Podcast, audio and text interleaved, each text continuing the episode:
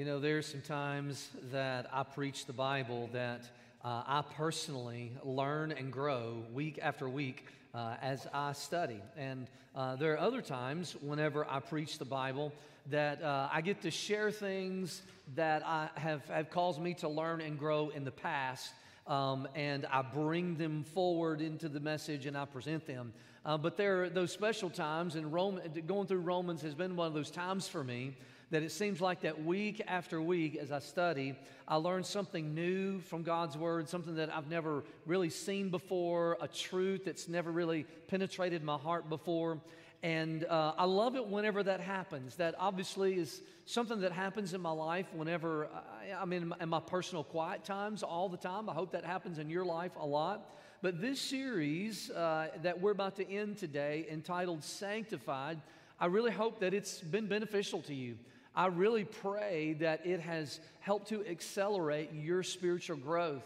Uh, I, I, really hope that there has been something that we have looked at in these messages, something that has been presented from God's Word that is really lodged in your heart and which you have really meditated upon, and the Lord has used it. And so we're going to look at this final passage in Romans chapter 8 today that is kind of a transition point in the book of Romans. Next week, I'm going to, be, begin what will be my fourth series through the book of Romans entitled Missional Living. And the reason that I, the reason that I chose to, uh, to, to, start in the latter portion of Romans when it, uh, to talk about this idea of living on mission uh, is because there is a significant transition point that we see in Romans chapter 8. It's kind of a summation of everything that we have read in Romans so far and it's a, a, series of rhetorical questions that really are more like shouts of victory. And I believe that they are a perfect lead in for us to participate in the Lord's Supper today. So I want to ask you to stand with me as we read these verses. We're going to be reading in Romans chapter 8, verses 31 through verses 39. Uh, I dare say that aside from Romans, uh, Romans 8 28, these might be some of the verses in the book of Romans that you probably have memorized a lot and have quoted a lot and have brought you great comfort uh, in times of trouble. Romans chapter 8, starting in verse 31. The Bible says, What then shall we say to these things? If God is for us, who can be against us? He who did not spare his own son but gave him up for us all. How will he not also with him graciously give us all things? Who shall bring any charge against God's elect? It is God who justifies. Who is it to condemn? Jesus Christ, the one who died. More than that, who was raised, who is at the right hand of God, who indeed is interceding for us. Who shall separate us from the love of Christ? Shall tribulation, or distress, or persecution, or famine, or nakedness, or danger, or sword? As it is written, for your sake, we're being killed all the day long. We are regarded as sheep to be slaughtered. No. In all these things, we are more than conquerors through him who loved us. For I am sure that neither death, nor life, nor angels, nor rulers, nor things present, nor things to come, nor powers, nor height, nor depth, nor anything else in all creation will be able to separate us from the love of God in Christ Jesus our Lord. Father, today we thank you so much for your word. We thank you, God, that you have given us great comfort through the things that you have given us through these scriptures today. We thank you, God, for the overwhelming power that has been given to us through the Spirit. Lord, a power to where which we can overcome sin and temptation in our life, a power which we can make it through suffering in life, a power through which, even though we don't understand how you're in control of this world and there's hard things that happen to us and we can't understand your purposes, God, we thank you that through that, that your love is constant So, Father, today, I pray that you would encourage your people. I pray, God, that we would remember what you have done for us. And I pray, Lord, that you would use us for your glory. And we offer this prayer in Jesus' name. Amen. Thank you. You can be seated. So, I love this volley of rhetorical questions that is offered to the reader in uh, Romans chapter 8, in these, these eight verses that we have read. Seven rhetorical questions that we read. These are not questions that are soliciting information. These are not questions that we're to ask in order to learn, per se. These are questions that are declarations of victory. These are questions that are conclusions based upon everything that has been stated in the Word of God in Romans chapter 1 all the way through Romans chapter 8. And think about everything that we have read and everything that has been preached and everything that has been, has been presented to us in these first eight chapters. Think about what the Bible says about what it means to be lost and how we have been justified by God, how we are being sanctified by God, and all of the wonderful truths that we have been looking at in these first eight chapters. And the question that is asked, again, not a question for, for learning or for information that is soliciting someone to explain things, but a question that is rhetorical in nature, a question that says, What shall we say to all these things? These things are so marvelous. These things are so great. What shall we say to all of these things? What shall we say to this gospel that has been presented to us in the book of Romans? What shall we say about the fact that God has justified us, that He has declared us not guilty? What shall we say to the fact that we are being sanctified by God, that we are being made holy? What shall we say to the fact that there are things in this world that God has predestined for our glory and for His glory? What shall we say to the fact that even whenever we are tempted, that God is going to be with us? What should we say to the fact that even though we suffer and we suffer many things, that God is still with us? What, should, what shall we say to the fact that suffering is used by God to save us and to sanctify us? What should we say? It's quite simple. If God is for us, who can be against us? If God is for us, who can possibly be against us? What we see in God's Word in these verses and in so many other verses all throughout Scripture is that God's people are indomitable, that we cannot be defeated. It doesn't mean that we're going to have victory in every sphere of life. It doesn't mean that every time we want to land that job that we're going to get it. It doesn't mean that every time we go to the doctor, we're going to receive a good report. It doesn't mean that in every situation we're going to get exactly what we want. That is not what the Bible teaches here. What the Bible does teach here is that there is a spiritual process that is happening and is taking place in our lives, and it will never be defeated. It means that there are processes in which God, or purposes rather, through processes that are taking place throughout history in which God is manifesting His will and nothing is going to thwart these things. The Bible says in Psalm chapter 33, verse 11, says, The counsel of the Lord stands forever, the plans of His heart through all generations. This means that the things that God wants to do and the plans that He has established, that they can't be stopped. And you and I are a part of those plans. You and I are on the road of sanctification. We have been justified. We are being sanctified. And one day God's going to take us into heaven and glorify us and to be with Him. And this means that not, not just God's purposes and God's plans are indomitable, but we are as well.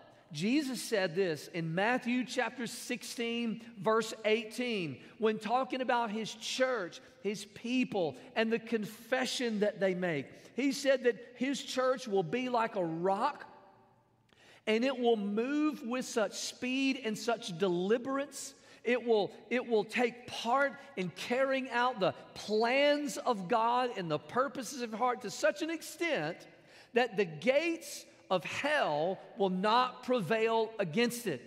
In other words, Satan himself could not put up a barrier strong enough to stop the things that God wants to see happen in the world and to stop the things that God wants to see happen in your life.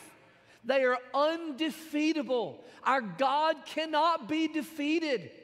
And what He wants to do in your life cannot be defeated. That's what we see in these verses, in this shout of victory. And what is true for all of God's people, God's church, on a corporate level, if you will, is also true for all of us in our personal life. Your personal spiritual life, your desire to be holy, your desire to be godly cannot be stopped. Whenever the desire is in there and you are dead set on repenting of your sins and following God's ways, it is undefeatable in your life. No amount of temptation can stop it, no amount of suffering can thwart it. When you have a resolve through God's Spirit to love Him with your whole heart, it will happen, and nothing can derail that. God's work of victory in your life is certain. Philippians chapter 1, verse 6 says, And I'm sure of this, that he who began a good work in you will bring it to completion until the day of Christ. So I ask you, why should, how can we have such confidence? How can we have such confidence that everything that God wants to do in our life, everything that God wants to do with his church, is undefeatable? How can we have such confidence? I want to draw your attention to Romans chapter 8, verse 32. There's a word in this verse, and I think I have it for the screen that I underlined for you because it really popped out for me. It's the word spare. It says, He did not spare His own Son, but gave Him up for us all. How will He not also with Him graciously give us all things.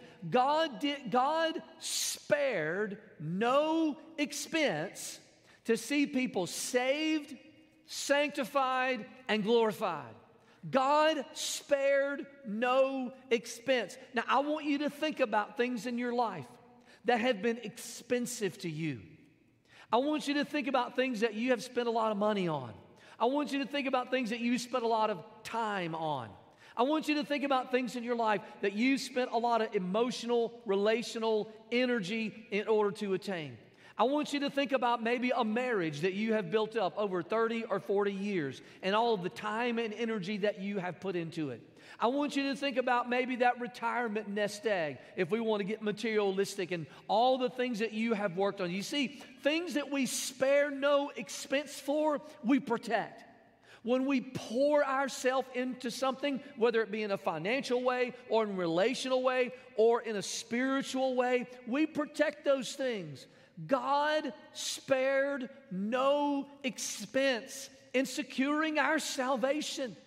He did not even spare his own son, and his son sweat drops of blood in a moment of grief and said, Father, if this cup could pass from me, but not what I will, what you will, this cup did not pass from Christ. God did not spare his only son, and he did it in order to secure our redemption. Do you think God is going to allow His purposes in the world and His purposes with His church and His purposes in your life to be defeated after He has spared no expense in order to secure your redemption? And this is why God says, He says that He will graciously give us all things. There's that phrase again, by the way.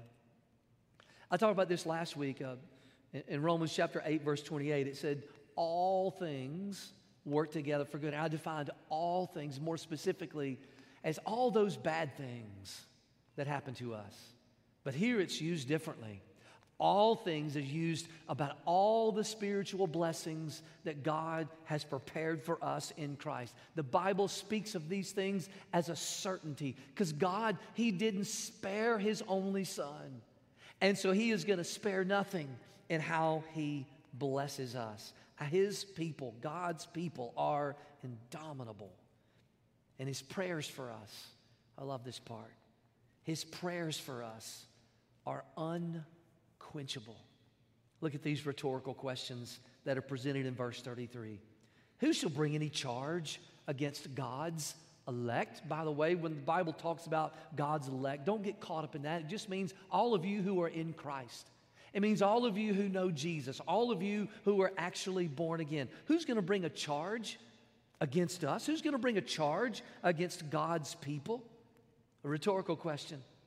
And he says, Who's going to condemn? Who's going to condemn us? Who's going to tell you that you are guilty? Who's going to tell you that you stand accused? Who's going to tell you that you have to face the consequences of your sin? Who has the spiritual authority to do that in your life? Who has the authority to charge you? Who has the authority to condemn you? The Bible gives us the answer. The Bible says that Jesus Christ, He is the one who died, more than that, who was raised, and He's at the right hand of God. He is the only one with the authority to charge you, to accuse you, and to condemn you. He is the only one with the authority to do that. But you know that He's not doing it?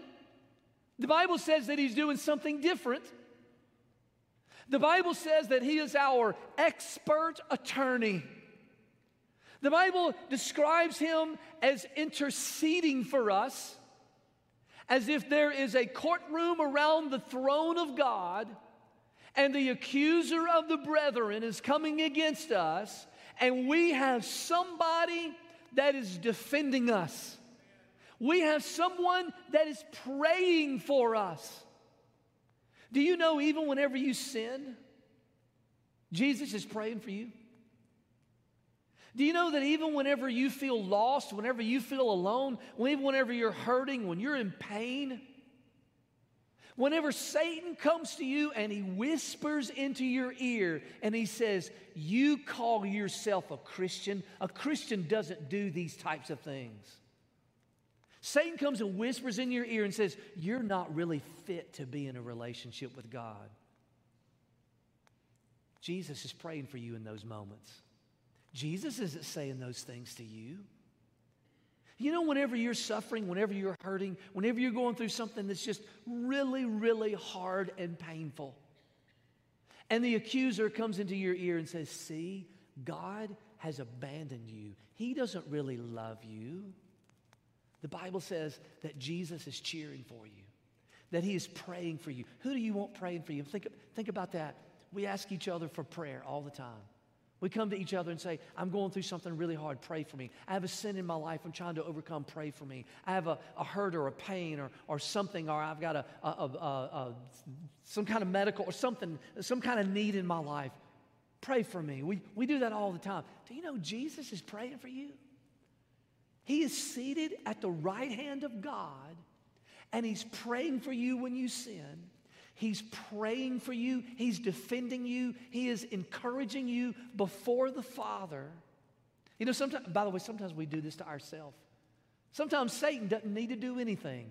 We want to bring a charge against our own self. We want to condemn our own selves. We, say, we have this, this self talk that goes on inside of us. Sometimes it's not the enemy whispering in our ear. Sometimes we're talking to ourselves. We're charging ourselves. We're condemning ourselves. Listen, if you are in Christ, that's not what Jesus is doing for you. He is your expert attorney, He is interceding for you, He is praying for you before the throne of God.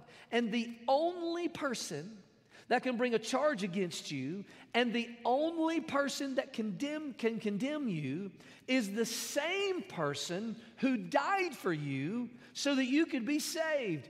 He's the only one that holds the keys of hell and death. He alone has the power to condemn, but He is in heaven interceding for you and praying for you, even whenever you mess up, even whenever you sin. He is interceding for you. I was thinking about that this week, and I wondered, what is Jesus praying for me? What is He saying before the Father? And I think the Lord just led me to John chapter 17. I don't, I don't have this for the screen for you. But John chapter 17 just records some of the things that Jesus prayed for us. He says, Lord, that they may be one. He even says, Lord, that they may be perfectly one. If you ever wonder if it's God's will for you to go to church and unite with other Christians and worship and in fellowship, do you know Jesus prayed that for you? Jesus prayed that you would, he, he prayed that we would be one. He prayed that we would be together, that we would be a, a church body. You know, Jesus also prayed for you to have joy. In verse 13, he said, But now I'm coming to you, these things I speak to the world, that they may have my joy fulfilled in them. You know, in verse 16, he asked for you to have protection from the evil one in verse 15 and verse 16, he said, Keep them from the evil one. In verse 17, Jesus prayed for you to be sanctified. He said, Sanctify them in the truth. Your world, your, your word is truth. In verse 24, he prayed that you would be in heaven with him. He said, Lord, it basically, to paraphrase, I, I can't wait for them to be with me where I am. Father, I desire that they also whom you have given me may be with me where I am to see my glory that you have given me before because you loved me before the foundation of the world. You know, when you think about what Jesus is praying for you in the midst of your problems, in the midst of your temptations, in the midst of all of your struggles in this life, when you really start thinking that way, that Jesus is praying for you, and you look at a model in John chapter 17, these 12 disciples were about to go through some really difficult, hard things. And I guarantee you, Jesus prayed for them in a way that they probably were not praying for themselves. And I believe if we want to, if, if I believe that the key to answered prayers and the key to an explosive spiritual life is to know how Jesus is praying for us because then we can know how what his will for us is. And then we begin to pray those things and we begin to see God's purposes and God's plans and his his unstoppable plans manifested around us and in our own life and we find ourselves with an opportunity to pray for it. Jesus is praying for you. Jesus loves you. He cares for you. Even whenever you mess up, he is still your great high priest. If you want your prayer life to really take off, try to discover what, what do you feel like that Jesus is saying about you before the Father. I can tell you what he's not saying. He's not saying, Lord, I can't believe you saved that raggedy soul. You sure you still want him? You, you, you sure you want to keep him? I mean, you think you made the right decision? He hadn't performed very well since you, I mean, you gave him your Holy Spirit. And, and, and look at him. He's just, he's just not doing very well. Those are not the things that Jesus is saying about you before the Father. Those are the things that Satan and yourself want to believe that Jesus is saying before the Father, but those are not the things that Jesus is saying before the Father. We know that because we are inseparable from His love. His love is inseparable. Romans chapter 8, verse 35 through verse 39 talk about how nothing can separate us from the love of Christ. The word separate, by the way, it means to divide or to pull apart. Obviously what it means to separate, to, to, to, to make two things come away from each other. The Bible says that absolutely nothing can separate us from the love of Christ. So we know the prayers that He's praying for us. We know that His will for us, His desire for us, His attitude towards us is one of love. You know, I said something last week that I think is worthy of repeating, and you'll probably hear me repeat it more and more. And that was, I said last week that I think the most discouraging thing that I could say to you was that when good things happen in your life, your faith is strengthened. But when bad things happen in your life, your faith is destroyed. If that was the truth, that would be the most discouraging thing I can possibly imagine. That we have to figure out how to grow our faith in the midst of an evil world where evil things and bad things and hard things destroy faith. That is not what we see in Scripture. That would be the most discouraging thing that I can imagine. That I have to have good in order for my, my faith to be strengthened, and I have to stay away from the bad because the bad causes my faith to be weak. That is a lie. The Bible teaches us that these bad things that happen to us in some type of way, these bad, horrible, terrible, difficult things that happen to us, actually serve to strengthen and increase our faith more than the good things. And I don't understand why it's that way. I don't understand why God made it that way, but I'm so glad that He did. I'm so glad that he made it to where all of the all of the tribulation and distress and persecution and famine and nakedness and danger as and sword. I, I'm glad that none of those things can destroy the love of Christ from happening in my heart. None of those things can prevent the spiritual processes of sanctification and justification and glorification from being mine in Christ. In fact, if anything, those things just serve to accelerate the spiritual processes in my life. And that's why we see in the middle of these verses here when the Bible says that we are more than conquerors. Because these things don't destroy us, that in some strange way, according to the providence of God, that they actually strengthen us. When have you felt the love of God strongest? In your life? I bet the answer to that question would somehow be related to some major catastrophe, some major hurt or suffering that has happened in you, and just in your time of need, God came through. And you felt His love, and you felt Him with you, and He gave you joy. It is in that moment that even though you are not physically strong, and you may not be strong by any physical standard or any physical metric, you are becoming spiritually strong in that moment because you can experience the joy and the love of God that He has for you. I love that the Bible says that it's not that we just barely get by when bad things happen. It's not that we, well, I, I made it through that pretty good. Not even, oh, this is hard, but I know, I know I'm going to win in the end. But rather, we are more than conquerors, and Christ's love makes the difference. His love for you never goes away. So, as we finish this series, Sanctification, I wonder if there is something in your life that has been holding you back from it. I wonder if there's something in your life that God has identified to you. He said, Hey, listen, this part of your life, this thing in your life, this, is, this has kept you from walking in sanctification. It is holding you back, it's preventing you, it is blocking my love for you, and it needs to be dealt with.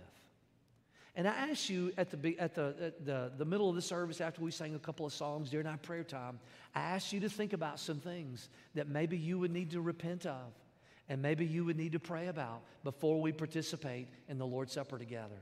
And I'm going to give you an opportunity uh, to do that. I'm going to give you an opportunity uh, to come to this altar. I'm going to give you an opportunity to bow down and just pray and just give it over to the Lord. Maybe it's worry and anxiety. Maybe it's fear. Maybe it's anger. Maybe it's pornography. Maybe it's some other type of addiction. Maybe it's alcoholism. Maybe it's greed. Maybe it's gossip. Maybe it's something good in your life that you've made a God in your life. It doesn't necessarily have to be sin. Maybe there's a good in your life that you have put above God. Maybe you say, you know what? I think I've kind of elevated my family above my relationship with Jesus.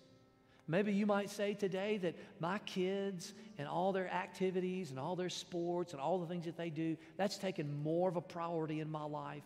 Their extracurricular activities taken more of a priority in my life than my relationship with Jesus and my bond with my church family. You see, it's interesting how our hearts can just be little idol factories. We just know how to make an idol out of anything. It can be something evil and sinful, or it can be something good that we turn into an idol. And so I just want to give you a moment. I just want to give you a couple of minutes. Uh, if you would like to come to the altar and you would just like to pray and just pour out your heart to the Lord, uh, Andy and um, our musicians are going to play just, a, just softly, so just uh, a minute or two. And if you want to come down and pray and just prepare your heart to partake of the Lord's Supper, then we want to give you an opportunity to do that. So you come now if you feel led. And if you're here today and if you don't know Jesus as Savior, I just want to ask you, I just want to ask you to call upon the name of Jesus. You know, all this that we've been talking about, all this change, all this sanctification, it can't happen in your life unless you call upon Jesus and if you're saved. And the Bible says that anyone who calls on the name of the Lord can be saved. And so maybe that would be your prayer today. Maybe, maybe your prayer today is not necessarily coming to the altar and laying something down before Him that's been hindering your sanctification. M- maybe your prayer today might be a prayer of salvation. And if so, you take that time now. You take that time to pray and to ask Jesus to save you.